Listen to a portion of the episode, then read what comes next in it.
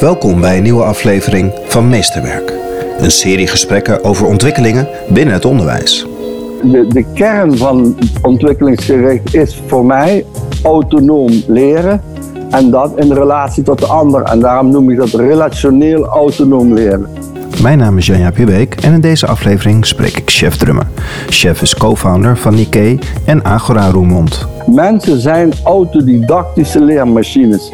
En wat wij doen is een, een systeem hebben we bedacht wat 200 eh, jaar heel veel goeds heeft gebracht. Maar we hebben wel uh, een burgende structuur opgezet, eigenlijk een vorm van gevangenis, waar je afgeleerd wordt om als autonoom wezen te functioneren. Op 1 augustus 2019 ging Chef met pensioen, maar niet veel later verscheen zijn boek Cartasia, waarin hij strijdt tegen de geconditioneerde gedachte dat onderwijs over kennisoverdracht gaat. Je moet een natuurlijk model hebben. Onvoorwaardelijke liefde voor kinderen. Als dat er is, dan betekent het dat je, je in alles wat je doet kijkt of de leervoorwaarden van dat individu of die optimaal zijn. Chef is lid van de Taskforce Ontwikkelingsgericht Onderwijs en is voorstander van volledig autonoom leren. Het huidige onderwijs is in zijn ogen failliet en onethisch. Welkom, chef. Hallo. In de podcast voor de Taskforce Ontwikkelingsgericht Onderwijs. Het is de eerste dag van de lockdown, dus wij zitten op afstand. We zitten in Zoom. We zien elkaar. Ik kijk in jouw schitterende atelier. Ik zie een mooi schilderij op de achtergrond. Ik kan toch niet laten om even te, te vragen naar. Um, jullie hebben natuurlijk een boek geschreven, Onderwijs na COVID-19. Nu gaan we een tweede lockdown in. Hoe kijk jij nu wat er in het onderwijs allemaal gebeurt op weg naar een tweede lockdown in het onderwijs? Waar maak je je zorgen over en waar zie jij enorme kansen liggen nu? Ja, nou, waar ik, me eigenlijk de grootste zorgen over maak is dat, dat je mensen hoort praten over het feit dat leerlingen mogelijkerwijs zoveel achterstand oplopen. Terwijl uh, dat zal hier en daar ook misschien wel gebeuren. En dat er een hang is naar dat we weer snel terug moeten zoals het geweest was, want dat, dat was toch zo goed. En ik hoop toch minstens dat mensen nu gaan inzien dat een andere kijk op het onderwijs, een andere manier om zeg maar, ontwikkelingsgericht met leerlingen aan de slag te gaan, eh, om dat nu eens manifest te maken. Van wat, wat leren we nou, wat zouden we nou beter kunnen doen? Een typisch voorbeeld vind ik dat uh, bij de eerste lockdown plotseling men zei dat 20% van de kinderen niet bereikt konden worden omdat ze in sociale omstandigheden zaten van ongemak of uh, in ieder geval dat kinderen ongelukkig waren, soms zelfs onveilig. Toen we het reguliere onderwijs hadden, hoorde je er niemand over. Dus plotseling blijkt dus manifest te zijn dat 20% van de kinderen in de knel zitten. Daar heb ik nog niet eens over, over de manier van kennis, maar, maar gewoon, dat is een gegeven waar je mee zit. En het jargon wat erbij hoort, is dat we het hebben over klassen, uh, klaslokalen, lesgeven, leren voor de klas. Uh, alsof er geen andere manier is om te komen tot ontwikkeling dan dat model. Ik heb die geluiden ook gehoord. En ik heb ook de geluiden gehoord die zeggen van, nou ja, dit wisten we. Dit was natuurlijk ook aan de hand als het over zomervakanties gingen. Er is natuurlijk ook heel veel onderzoek gedaan naar bijvoorbeeld die enorme lange zomervakanties, waarin de kansenongelijkheid ook enorm vergroot werd. Dus het is ook niet helemaal nieuw. Dus die geluiden waren er ook. Ja, die geluiden waren er wel.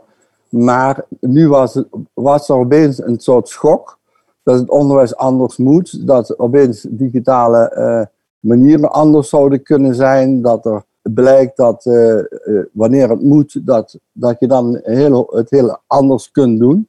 Dus in die zin vind ik dat is COVID gunstig voor de verandering. Ja. De definitie van achterstand, dan hebben ze het over gewoon curriculumgerichte kennis wat kinderen minder consumeren. Want het is echt consumeren, wat ze daarna uh, verteren en, dan, en daar dan ook nauwelijks iets mee doen. Dat, dat, die manier van leren, dus de definitie van leren, zou ook een hele andere moeten zijn. En dan zou veel meer de term ontwikkeling, zou, daar hoort dat leren bij, maar dan in een, in een veel ruimer verband. Laten, laten we de, de driedeling van, van Bista nemen. Dan, kijk, voor mij is bijvoorbeeld als een kind in de lagere school leert lezen en rekenen, vind ik dat niet om met BISA te praten dat het kwalificatie is, maar het is socialisatie.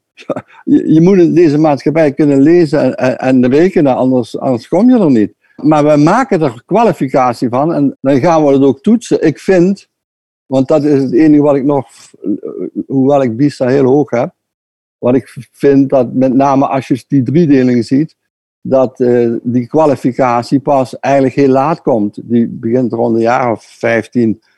Als je, als je een beetje bewust wordt van het feit van wat je met je leven wil of zo. En, en dan zeg je, ik, ik wil ingenieur worden, dan moet ik naar de TU. En als ik naar de TU moet, ja, dan moet ik wel het hele buitenpakket van de wiskunde, natuurkunde, dat, hoort er dan bij. Of ik wil juist niet, ik wil iets in de talen doen, of ik wil eh, schrijver worden of journalist. Of, en daar hoort dan een curriculum bij wat je zelf gaat bepalen. Dus de eerste 15 jaar van de ontwikkeling van een mens zou eigenlijk, zouden we ons helemaal los moeten laten van datgene wat je curriculum noemt. En het, zou daarna, moet de lerende vanuit zijn eigen autonomie ertoe komen om voor zichzelf in overleg met mensen die hem daarbij kunnen helpen in een sociale context, leraren, een plan maken van wat is dan mijn curriculum? Ik wil ingenieur worden, hoe ga ik dat dan aanpakken? De, de, de kern van ontwikkelingsgericht is voor mij autonoom leren en dat in relatie tot de ander. En daarom noem ik dat relationeel autonoom leren. Dat is de enige manier die ergens toe doet. Ten eerste heb je dan geen waste of human capital, omdat het, het individu een heel, heel krachtige persoon gaat worden, omdat hij vanuit zijn autonomie leert. Ja, als je DC en Ryan erop naleest, uh, je krijgt ook eh, super gemotiveerde mensen die super gemotiveerd zijn om zich te ontwikkelen. En dat is iets wat, wat buiten kijf is. Mensen zijn autodidactische leermachines. En wat wij doen is, een, een systeem hebben we bedacht wat 200 eh, jaar heel veel goeds heeft gebracht in de ontwikkeling van de mensheid. Maar we hebben wel uh, een wurgende structuur opgezet. Daarom noem ik van school van 4 tot 24 eigenlijk een vorm van gevangenis, waar je afgeleerd wordt om als autonoom wezen te functioneren. Dat is gewoon onethisch. Dus het is, het is, het is super verwerpelijk om dat model te hanteren. En natuurlijk is het zo dat lerenden dat die voortbouwen op kennis die ze zichzelf hebben eigen gemaakt, maar die kennis heeft voor het individu is alleen maar effectief voor zijn ontwikkeling als het voor het individu betekenisvol is. Als je, dat, als je dus een autonoom lerende hebt, is zo'n kind iets aan het onderzoeken en jij bent dan coach, wat ik een verkeerd woord vind. Ik zou het veel liever Sherpa noemen. Die zorgt dat jij de top van de berg eh, gaat bereiken. En de top van de berg, dat is, is jouw leven, wat, waar, waar je naartoe gaat. En die, die, die coacht jou, dus die kennisoverdracht die ontstaat tijdens het feedback geven aan een leerling. Maar als ze het hebben, ook de wetenschappers als Kirchner en noem ze maar op, die hebben, natuurlijk is het zo dat die kennisoverdracht van belang is, maar ze gebruiken dan het model van de klas en de leraar die, die de kennis overdraagt.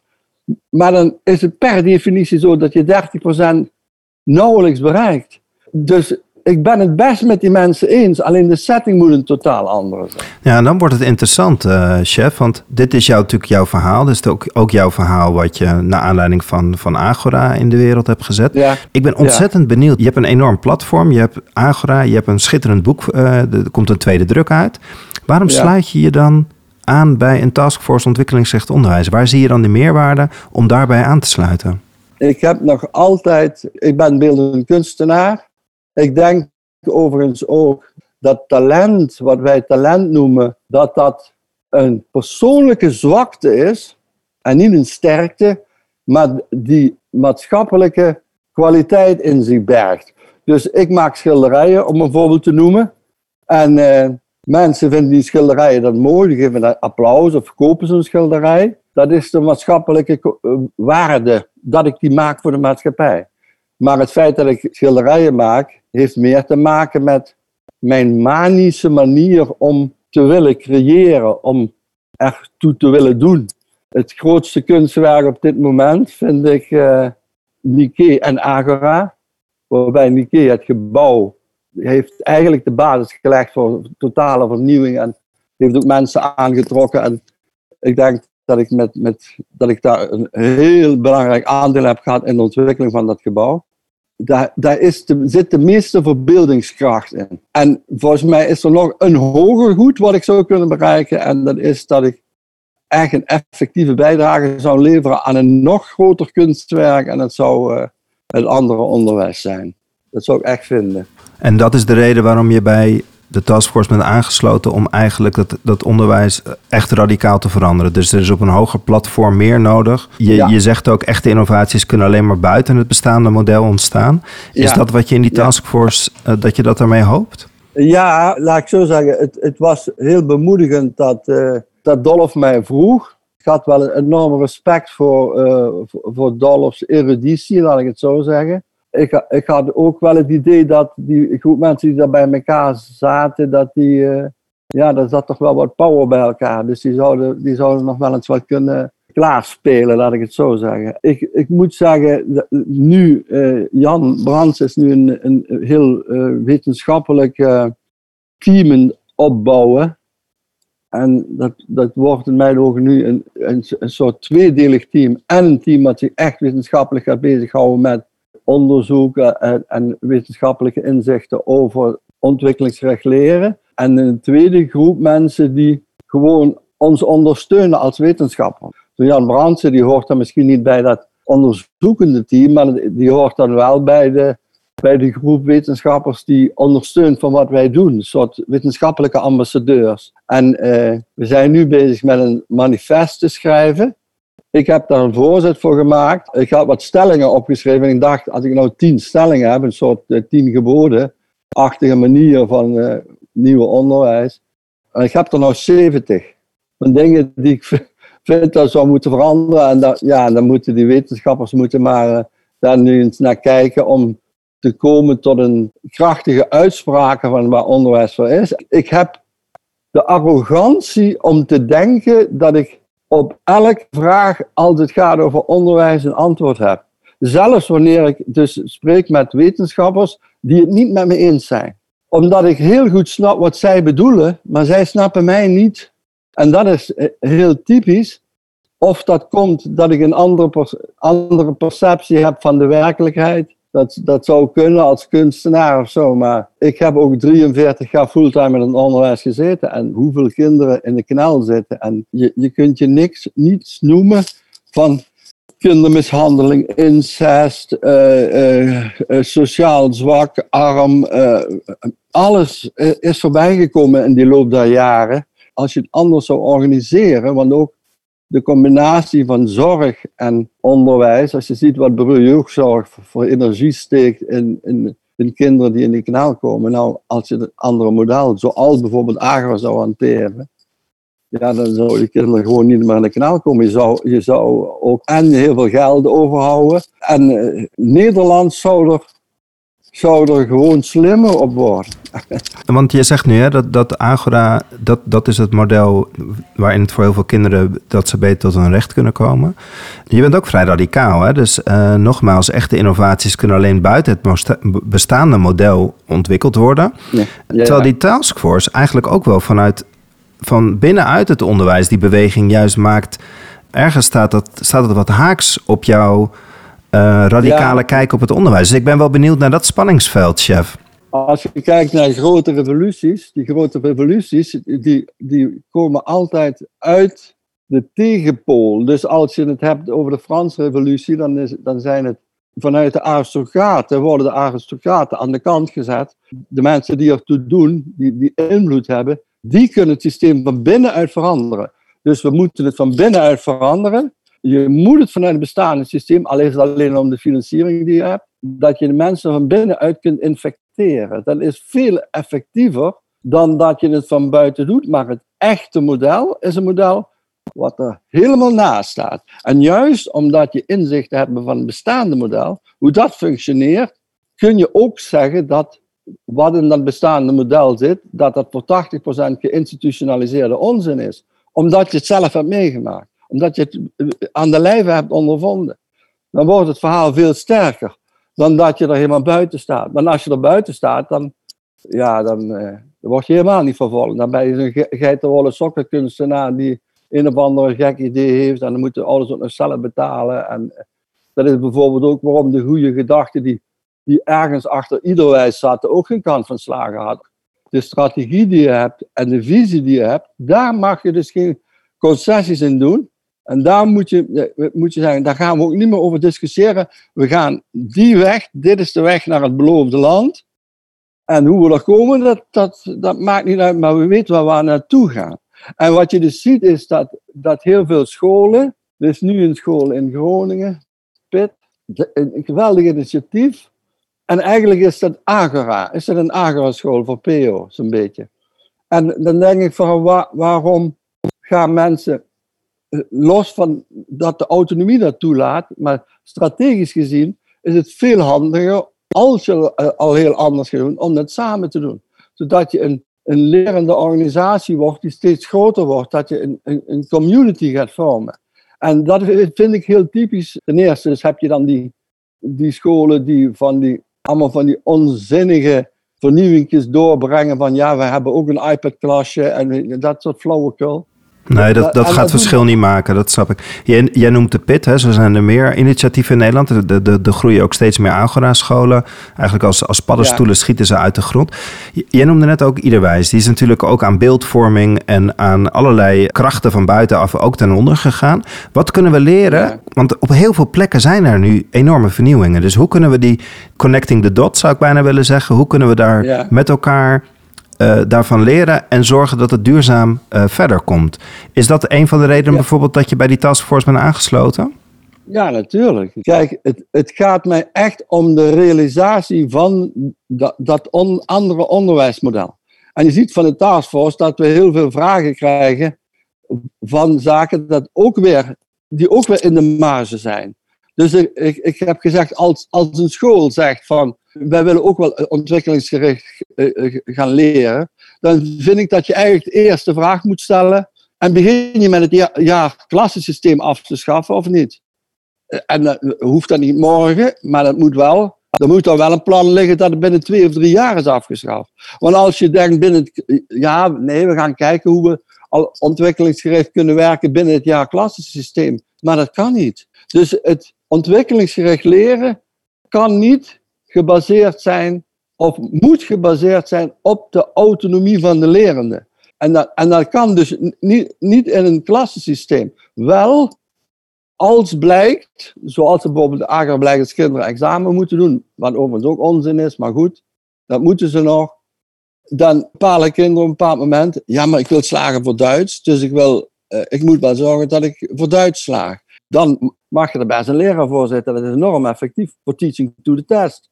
Daar, ben ik helemaal niet voor. Ik denk dat het de beste manier is om het zo te doen. Maar om uit te gaan van het klassikale systeem, ja, aantoonbaar het verkeerde model. En om te komen tot motivatie van leren, dat is zo simpel. Alleen je moet een overtuiging hebben dat je het los moet laten en dat je de lerende vrijwilligheid van zijn eigen autonomie en vertrouwen op de kwaliteit van elk mens die geen hersenbeschadiging heeft, dat die hoogbegaafd is en dat hij er zal komen. En als je, denkt, als je dat niet denkt, dan denk je, ja, maar ze, ja, maar ze moeten toch ook wiskunde leren of zo. ten eerste hoeven ze geen wiskunde te leren. En er zijn genoeg omstandigheden waarin kinderen wiskunde leren, of waarbij kinderen zelfs doordrongen zijn van het feit dat ze wiskunde willen leren. Alleen, wij hebben het ooit zo bedacht dat er dingen zijn die moeten. Er moet niks. Er moet maar één ding. Dat is loslaten en vertrouwen hebben in de ontwikkeling van mensen. En dat laatste stukje, die laatste stap, die durft bijna niemand te zetten. Nou, die, die stap die wordt volgens mij wel steeds vaker gezet. Hè? Jij, jij noemde net de PIT, maar er zijn heel veel nieuwe scholen. Neem ja. Kleine Amsterdam, neem al die vernieuwende scholen die, die er zijn. Jij bent dat proces doorlopen. Je hebt een hele generatie door dat vernieuwende onderwijs, door het agro heen Wat is echt het belangrijkste les die jij hebt geleerd om standvastig te blijven aan je visie? En hoe hou je nou vast aan die, uitgangspunten. Wat heeft jou daarbij geholpen om, om echt bij je visie te blijven? Want ik, ik kan me voorstellen, hè, als we het even niet meer weten, vallen we wellicht wel eens terug in, in wat we al wisten. En, en dan glijden we alweer af. Wat, wat heeft jou geholpen en, en welke boodschap heb je aan die scholen die starten om, om bij hun kompas te blijven? Het is super simpel. Je moet een natuurlijk model hebben. Klinkt een beetje hoogdravend. Ik heb, ik heb er ook niet altijd volgehouden, maar het is eigenlijk onvoorwaardelijke liefde voor kinderen. Of onvoorwaardelijke liefde voor de, voor je, voor de medemens, om het maar eens heel christelijk te zeggen. Als dat er is, dan betekent het dat je, je in alles wat je doet kijkt of de leervoorwaarden van dat individu, of die optimaal zijn. Wat, wat valt op? Dat is dat iedereen vanuit zijn eigen conditionering werkt. Dus we hebben bijvoorbeeld een Agrariaanse meester, die uh, is ook beroepsmilitair en die heeft, die heeft een, een, ja, een stevige approach naar kinderen toe. En, zeker naar jongens, want dat zit een beetje in zijn aard. En daarnaast hebben we een, een kunstzinnige, uh, heel liefdevolle, zachte vrouw, die Agrariaanse meesteres is, die helemaal vanuit empathie naar de kinderen toe staat. En, en het, het, maar ze doen het allebei net zo goed, maar van een, vanuit een totaal andere invalshoek.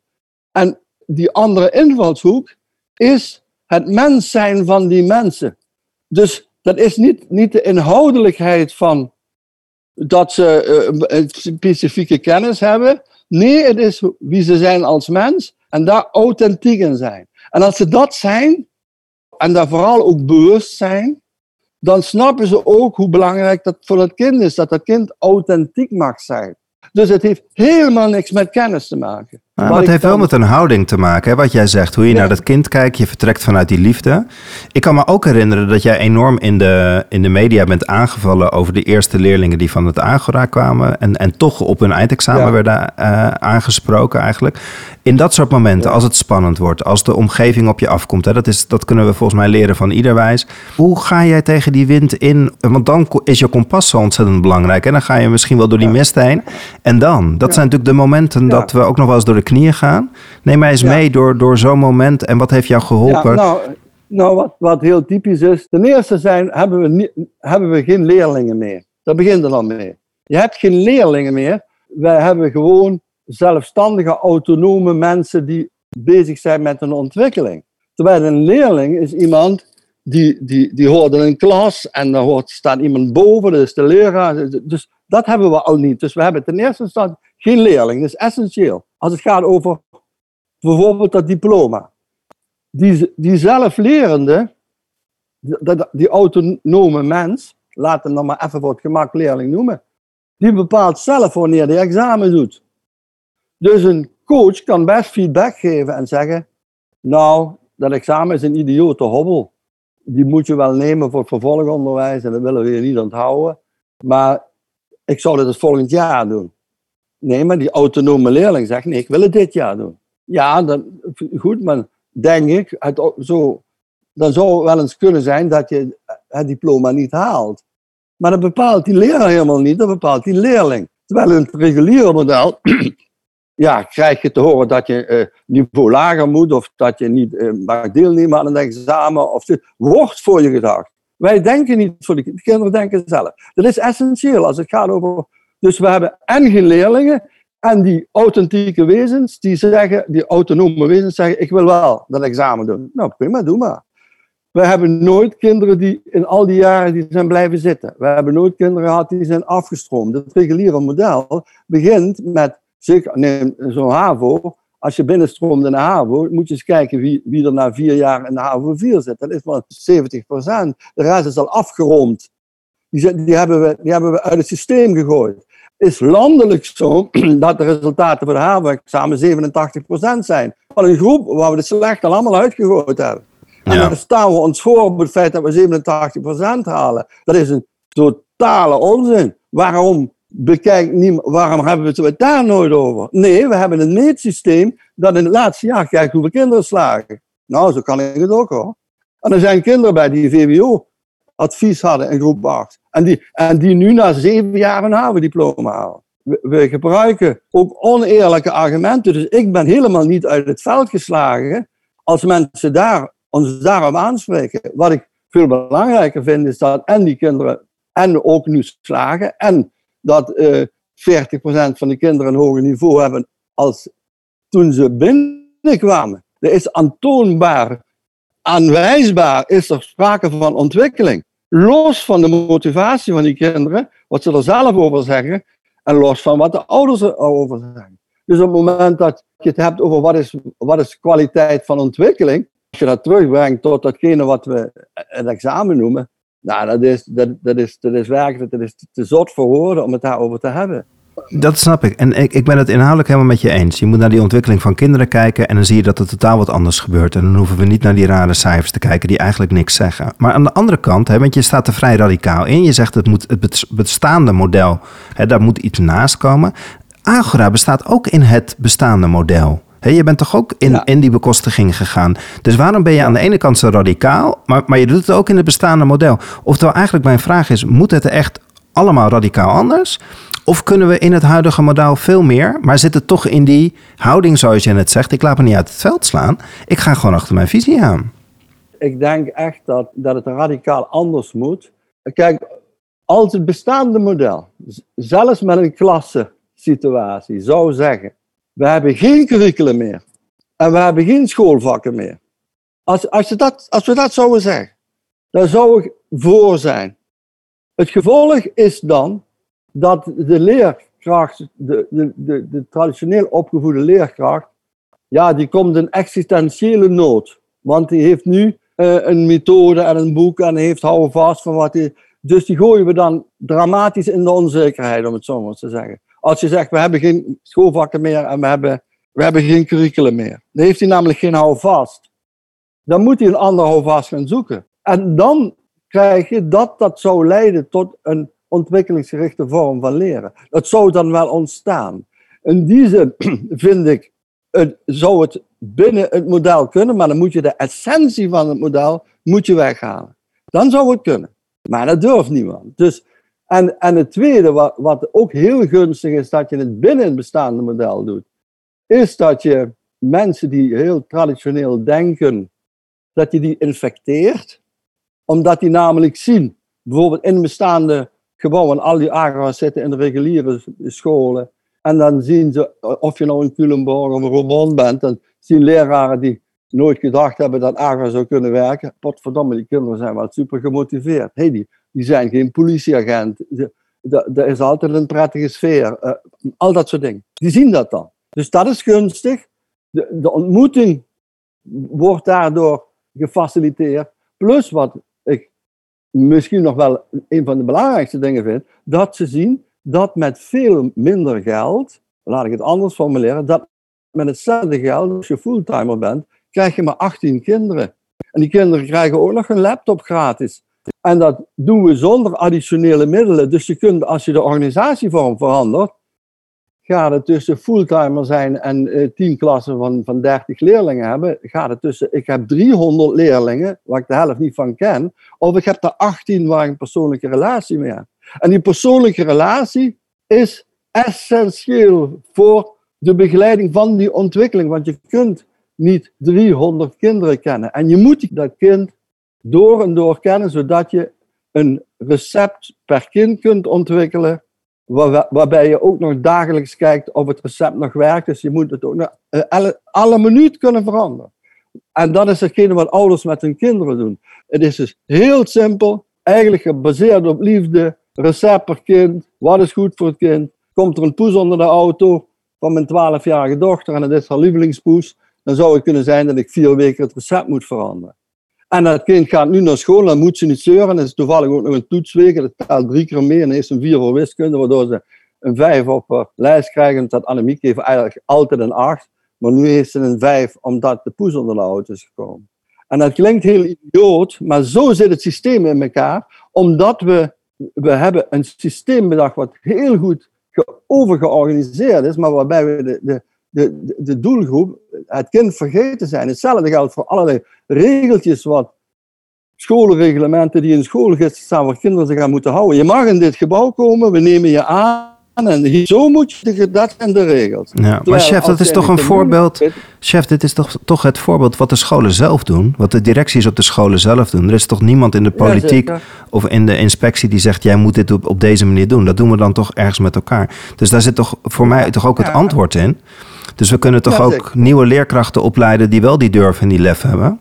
Jazeker. Als je dus ziet, Agra zit binnen het bestaande model. Het enige waar Agra nu nog last van heeft, is dat er zoiets zit als een eindexamen waar kinderen aan moet voldoen.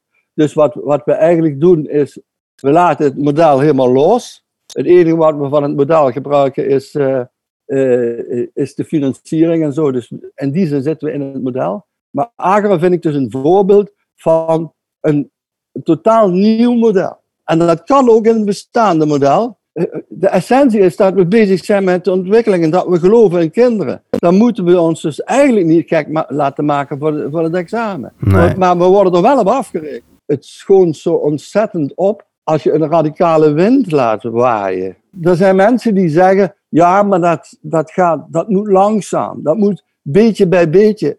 Nee, wij zijn niet bezig met een evolutie in het onderwijs. We zijn bezig met een revolutie in het onderwijs. Ik, ik, ik zie nog, nog steeds geen beter model dan het familiaire model. Dus bij, bij vind ik eigenlijk dat zijn schoolfamilies. En die zijn heterogeen. Als ik, dat heeft misschien te maken dat ik zelf uit een gezin van elf kinderen kom. Maar ik heb leren kaarten van mijn oudere broers. En mijn vader zei, chef, je kaart ook mee, die heeft ook vakantie. En dan zei mijn broers, ja, maar die kan niet kaarten. En zei mijn vader, niks mee te maken, chef, kaart nee. En aan het einde van de dag kon ik kaarten. En dan hadden mijn broers me uitgelegd hoe dat moeilijke spellen, hoe dat ging. De heterogeniteit van een groep is ook natuurlijk. En er ontstaan ook omstandigheden, ook vanuit de natuur, dat kinderen van een bepaalde leeftijd elkaar opzoeken. Dus de peergroep van de pubers of zoiets. Dus er ontstaan heel normale organische, sociale bewegingen, dat kinderen zeggen, ja, maar ik heb een behoefte aan leeftijdsgenoten. Dat, en daar moet je dan ook aan voldoen. Maar die leeftijdsgenoten moeten ook op kunnen trekken met een jongere broer of een jongere zusje. Dat moeten ze ook doen. En dat is voor het sociale aspect wel heel erg gezond. In hoeverre is, is dat dan een, een onderwijsprobleem, chef? We hebben het zo met elkaar helemaal georganiseerd dat het helemaal niet meer circulair, familiair is. Is het niet een, een, een groot maatschappelijk probleem waar het onderwijs eigenlijk gewoon ten koste van is gegaan? Ja, absoluut. Maar dat, dat heeft te maken met iets waar wij Nederlanders zo ontzettend sterk in zijn. Dat is uh, overorganiseren en overstructureren en... Uh, er komt er wel een of ander wetje dat, dat je, uh, dat je veiligheidsgordels om moet hebben. Of alles, alles wordt geregeld hoe, jij je als mens hoort te gedragen. En uh, luister, ik, ik, ben niet zo anarchistisch dat ik zeg dat we ons niet aan sociale regels moeten houden. Maar die regels die, die moeten gebaseerd zijn op de moraal van een ecosysteem. En, en niet op de technocratische moraal waar, waar ze nu op gebaseerd is. En dat is, dat is de kern van de zaak. Dus wat, wat doet een politicus? Die praat, de, praat dus de, het electoraal na. Of naar de mond. Die probeert die te behagen. Dus er is niemand die zegt, we gaan de klasse afschaffen. Want iedereen is geconditioneerd in het oude model. Dus ze zijn heel voorzichtig om... En er is geen politieke partij die zegt van...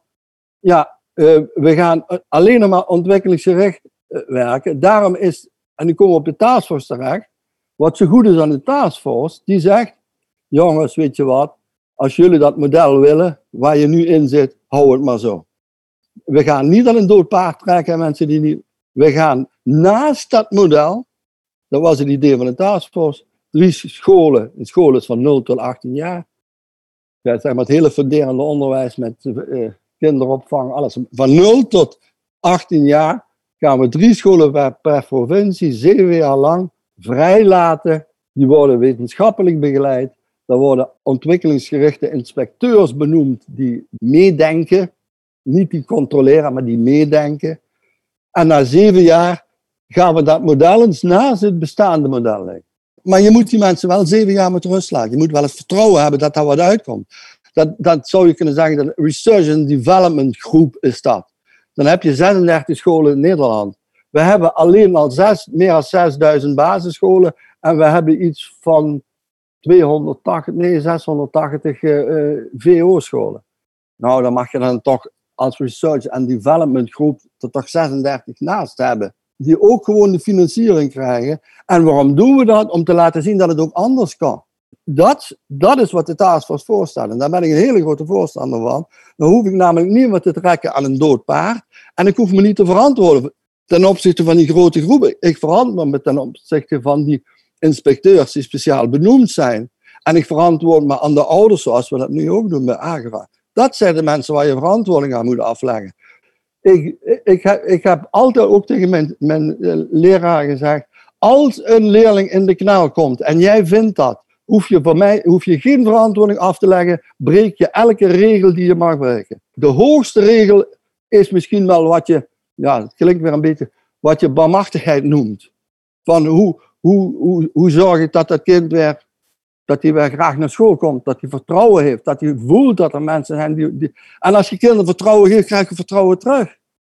Maar mijn overtuiging is echt dat elk kind hoogbegaafd geboren wordt. Elk kind in potentie. Als autodidactische leermachine. Robert Dijkgraaf zegt het heel goed in het filmpje van Onderwijs 2032. We moeten van de uitknop afblijven, want die leerknop staat gewoon aan. Dat zijn, het zijn leermachines. Maar je moet die leermachine wel het gevoel geven dat er geen zand in de raderen wordt gegooid. En wat wij doen met het bestaande model, wij waren vanuit de verzuiling, werd voor je gedacht, je was katholiek, alles was dogmatisch. Nu zie je dat we naar een wereld toe groeien die heel polariserend is. De ene groep wordt heel sterk dogmatisch en die zeggen ik mag je de keel doorsnijden als je homo bent. En de andere groep zegt van ik wil helemaal autonoom zijn, ik wil, mijn eigen ding doen. En volgens mij zit de waarheid ertussen dat je vanuit autonomie, relationele autonomie werkt, waarbij je rekening houdt met de ander en dat je dan samen optrekt naar datgene wat je in een soort ecosysteemachtige vorm, waarbij, en dat gaat met vallen en opstaan, en, en ook met alle aspecten die horen bij psychologie en bij lastige pubers. En, en, maar, dat is een traject wat je gewoon door moet. Maar je moet het traject wel de kans geven om er te zijn. Dus een kind, als een kind een lastige puber is. Ik heb de, Rutger Brechtman heeft ooit een correspondentenstuk geschreven. Toen zei ik, als een leer, leerling stomme lul tegen jou zegt, dat is een pedagogisch geschenk. En ik bedoelde dat, maar dat snapte gewoon niemand, maar ik bedoelde daarmee te zeggen, als een kind zo met mij praat en ik heb een vertrouwensrelatie met dat kind, dan is er wat aan de hand. Dan, een kind wat goed in zijn vel zit, zegt niet stomme lul tegen iemand die hij vertrouwt. En het is zo simpel, laat het gewoon, laat het gewoon, laat het gewoon. Als een kind tien weken zit te gamen, laat hem tien weken zitten gamen. En in de feedbackgesprekken wat je met zo'n kind onder vier ogen hebt, zeg je, Denk je dat je zo de wereld gaat veroveren als, als je zit te gamen? Zou misschien kunnen zijn dat, dat die leerling zegt van, ja, wanneer ik ga game designer worden. Dan is hij ook nog heel goed bezig zelfs. Maar voor hetzelfde geld gamet hij omdat hij van de wereld wil zijn, omdat er een psychologisch probleem onder zit. En dan moet je dat eerst doen, anders komt je, komt die leerling nooit tot leren en tot ontwikkeling.